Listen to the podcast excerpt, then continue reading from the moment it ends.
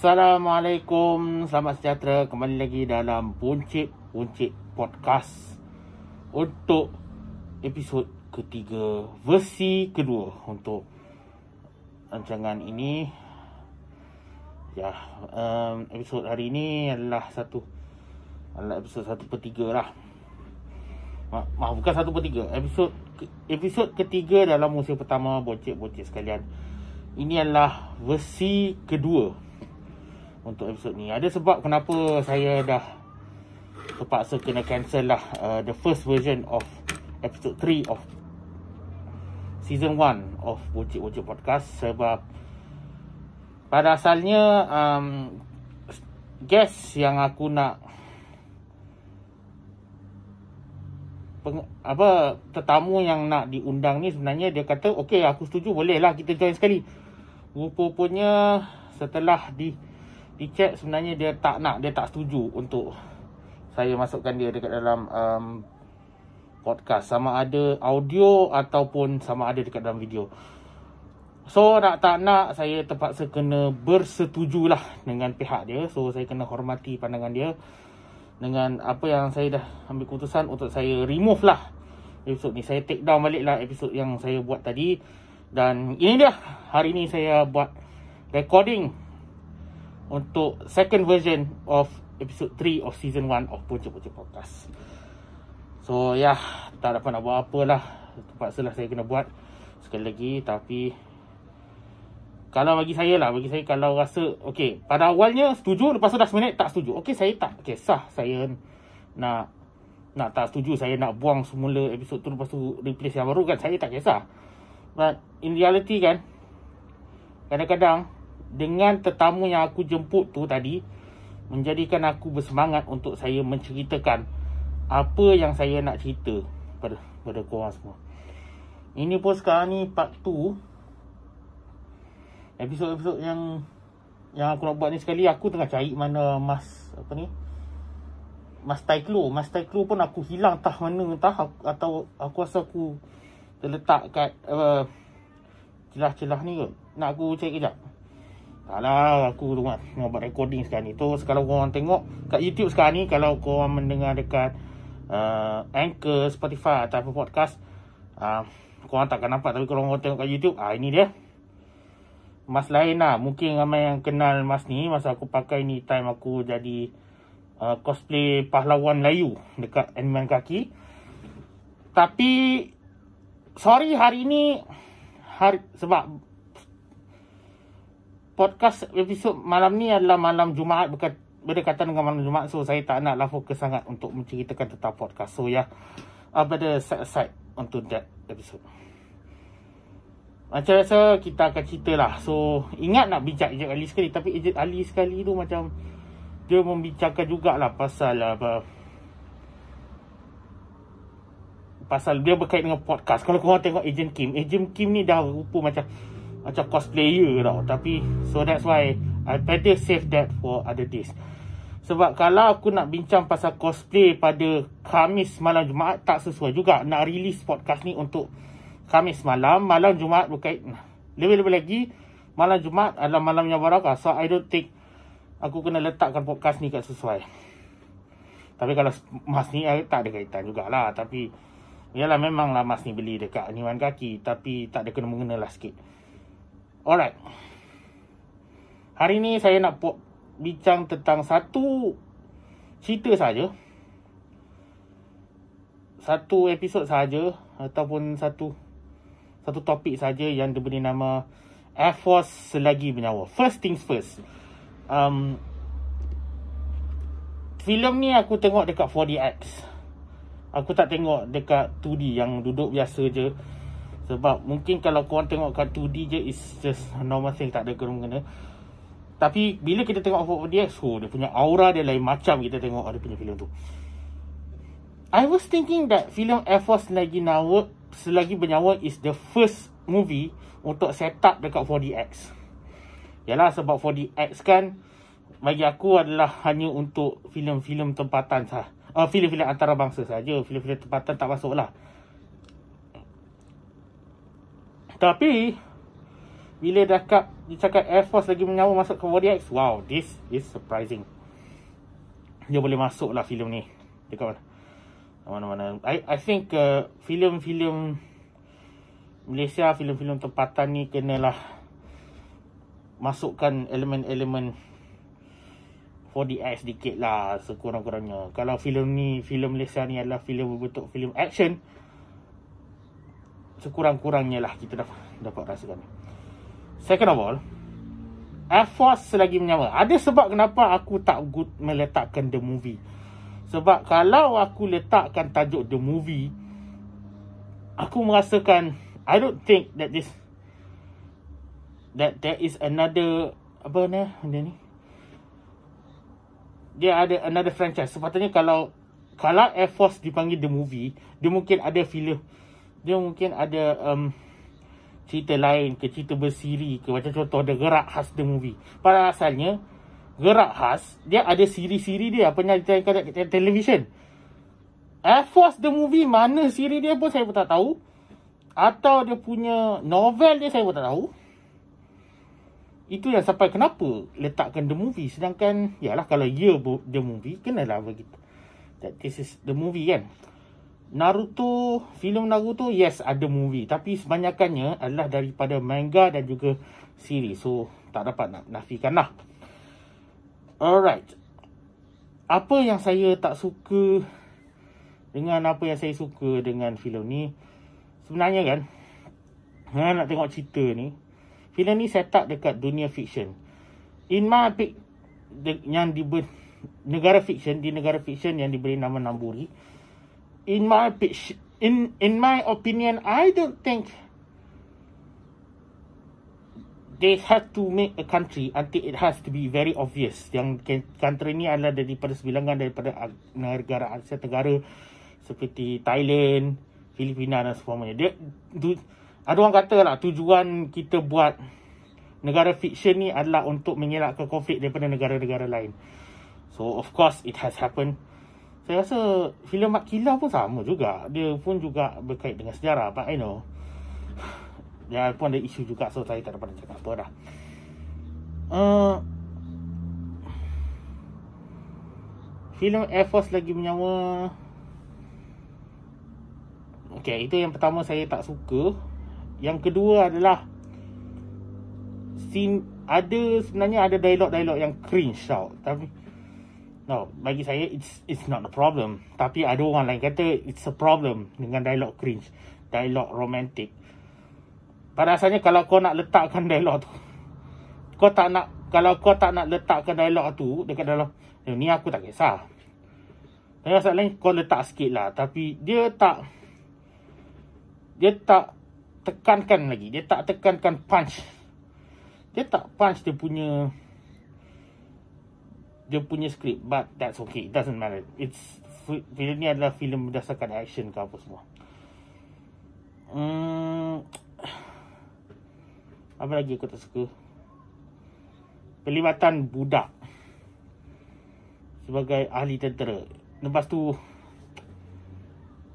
kalau ya aku rasa nak nak melindungi budak-budak tu try to gunakan uh, skrip lain lah ataupun cu cuba untuk fikirkan skrip lain lah saya saya rasa menggunakan entahlah menggunakan watak budak dalam sebagai apa watak pengganas ni masih lagi dijadi jadikan isu juga tapi it's still a good thing lah untuk dia jadikan konflik yang cukup konflik yang cukup mendebarkan dalam filem Air Force Lawan Kim Nyawa.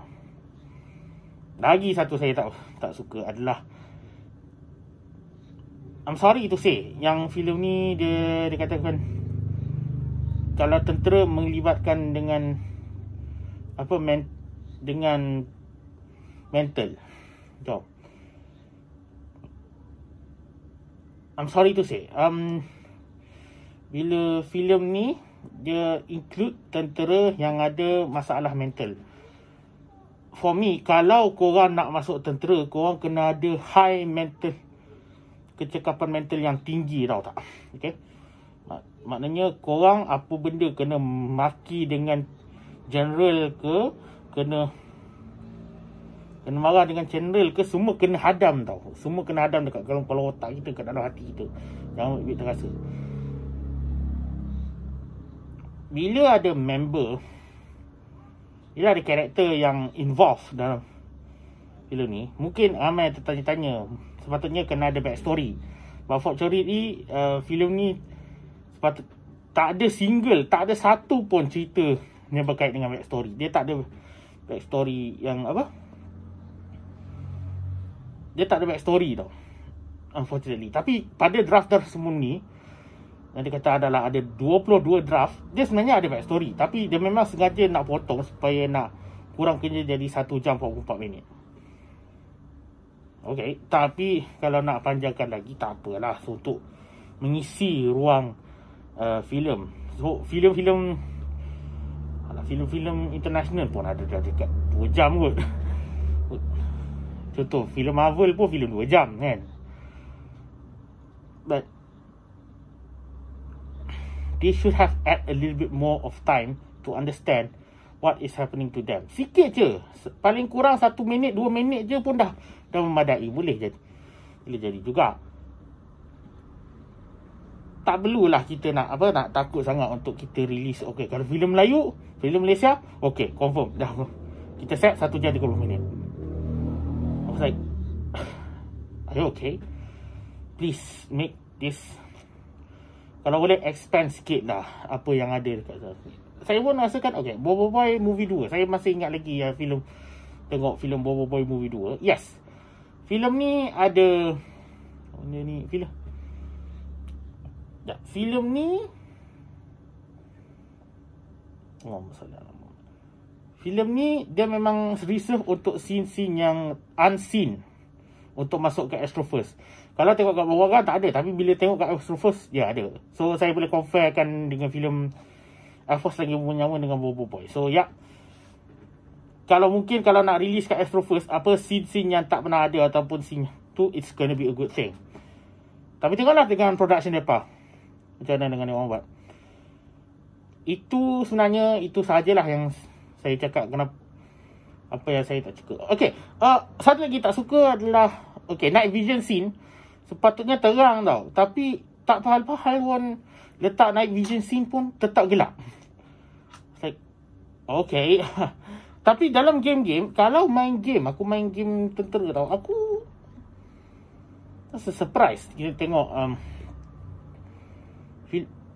yang Okay, kalau semua game tu kita semua, semua night vision boleh nampak tapi night vision dekat dalam dekat dalam filem ni tak ada. Kurang sangat. Dia hanya nampak night vision hanya untuk nampak auto highlightkan orang aja. Like, what? korang tak ada ilmu night vision ke? I'm sorry, I'm sorry to say lah kalau korang tak ada ilmu night vision. Sepatutnya kena kena cakna lah dengan ilmu night vision. Kalau kata kita ada blur. Um, kalau nak cakap filem ni ada blur ada jugalah tapi tak tahulah sama ada dia shot macam tu je ke ataupun dia macam mana tu dia memang shot aku tengoklah dengan production dia orang dia orang buat macam mana. Air Force lagi bernyawa. Apa yang saya suka? Filem ni memang saya suka adalah dia orang involve dengan involve dengan apa? Dengan tentera dia tunjukkan aksi-aksi daripada tentera which is one of the best thing. Tapi scene tentera tu sikit tak scene tu sebenarnya banyak lah juga. Tapi dia muncul kat climax dekat dalam climax film. Um, filem ni semua pelakon mantap tapi the the problem is filem bila involvement dengan dua karakter utama yang yang dekat dalam apa dekat dalam dua karakter utama yang ada dekat dua karakter pertama sekali yang masuk dekat dalam yang masuk jadi pilot tu kerana surprising yang dorang ni uh, shot shot for a while tapi I'm sure lakonan-lakonan daripada watak-watak filem ni adalah yang terbaik I can can say enough. Diorang lah bagi all in. Dia dah bagi all in dekat dalam filem ni dan itu adalah filem yang cukup hebat lah juga walaupun ada scene yang menyayat hati kalau nak cakap ada part sedih-sedih, yes of course ada part sedih-sedih. Ada orang tak ada tak akan rasa uh, kesedihan itu. Ada orang akan rasa kesedihan. So I just really see that this is one of the best things. Uh, apa yang aku suka lagi eh dengan Natal Film film ni um, Okay Tak dapat tahu lah Aku rasa banyak jalan cerita yang cukup menarik jugalah. Dan macam mana konflik-konflik yang melibatkan rebel-rebel Namburi. Tak kira lah rebel dekat utara ke rebel kat selatan dia sampai jadi engage dekat dalam engage dekat dalam airbase tu was so, quite surprising as well. So it ada plot twist yang juga dapat mengejutkan penonton jugalah. I, I'm very excited to see that saya ingat filem Malaysia tak akan buat plot twist macam tu. Rupanya ada juga yang akan buat filem macam ni. Nak compare dengan filem-filem lain yang buat plot twist, um, saya rasa tak juga. But yeah, you know how how it is. Filem ni. Ya, yeah, in overall, filem ni is a good worth watching lah. Dan filem kalau nak tengok best filem ni korang kena tengok kat 4DX. Okay, uh, filem kalau nak compare antara tengok 4DX dengan yang biasa, saya boleh pisahkan dia. Kalau saya tengok kat 4DX, saya bagi dia uh, 10 per 10, 5 per 5 bintang. However, however, filem ni saya tak yakin juga untuk saya bagi okay, full mark. Saya bagi filem uh, filem filem ni sebanyak 8 per 10, 3 per 5 bintang. Sama juga rating sebagaimana saya rate untuk filem Luck. Okay? Saya rate, rate 8 per 10, 3 per 5 bintang. Alright. Saya rasa itu saja untuk saya review tentang tentang filem Air Force lagi bernyawa. Itu saja.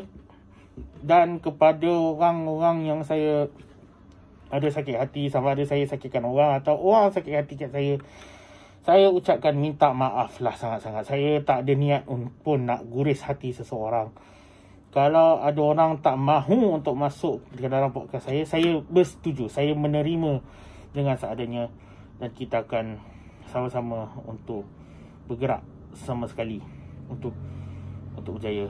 So kalau korang tak nak uh, saya memang nak orang-orang itu masuk dalam podcast saya tapi ada ada certain orang mungkin tak nak masuk. So I I can accept this decision, okay? So itu saja yang saya dapat untuk podcast pada hari ini. Apa pandangan korang tentang filem Air Force lagi menyawa? Apa kata? So, korang boleh bagi komen dekat dalam bawah video dekat YouTube. Uh, YouTube bocik-bocik podcast ni dekat bocik-bocik sekalian ni. Jangan lupa untuk like, share dan subscribe ke bocik-bocik podcast untuk video yang masa akan datang. Um, Jumat, Sabtu, Ahad saya nak buat. Uh, Jumat kita ada nak pergi bercuti lah sebenarnya. So, nanti tengoklah hari bila hari hari yang sesuai untuk saya buat podcast ni macam mana okay? So insyaAllah kita akan jumpa lagi pada masa akan datang. Kita akan jumpa lagi pada podcast-podcast yang akan datang. Dan minta maaf kalau saya ada terguris hati penonton. Sama ada sengaja maupun tidak sengaja. Okay? Assalamualaikum. Bye. Thank you.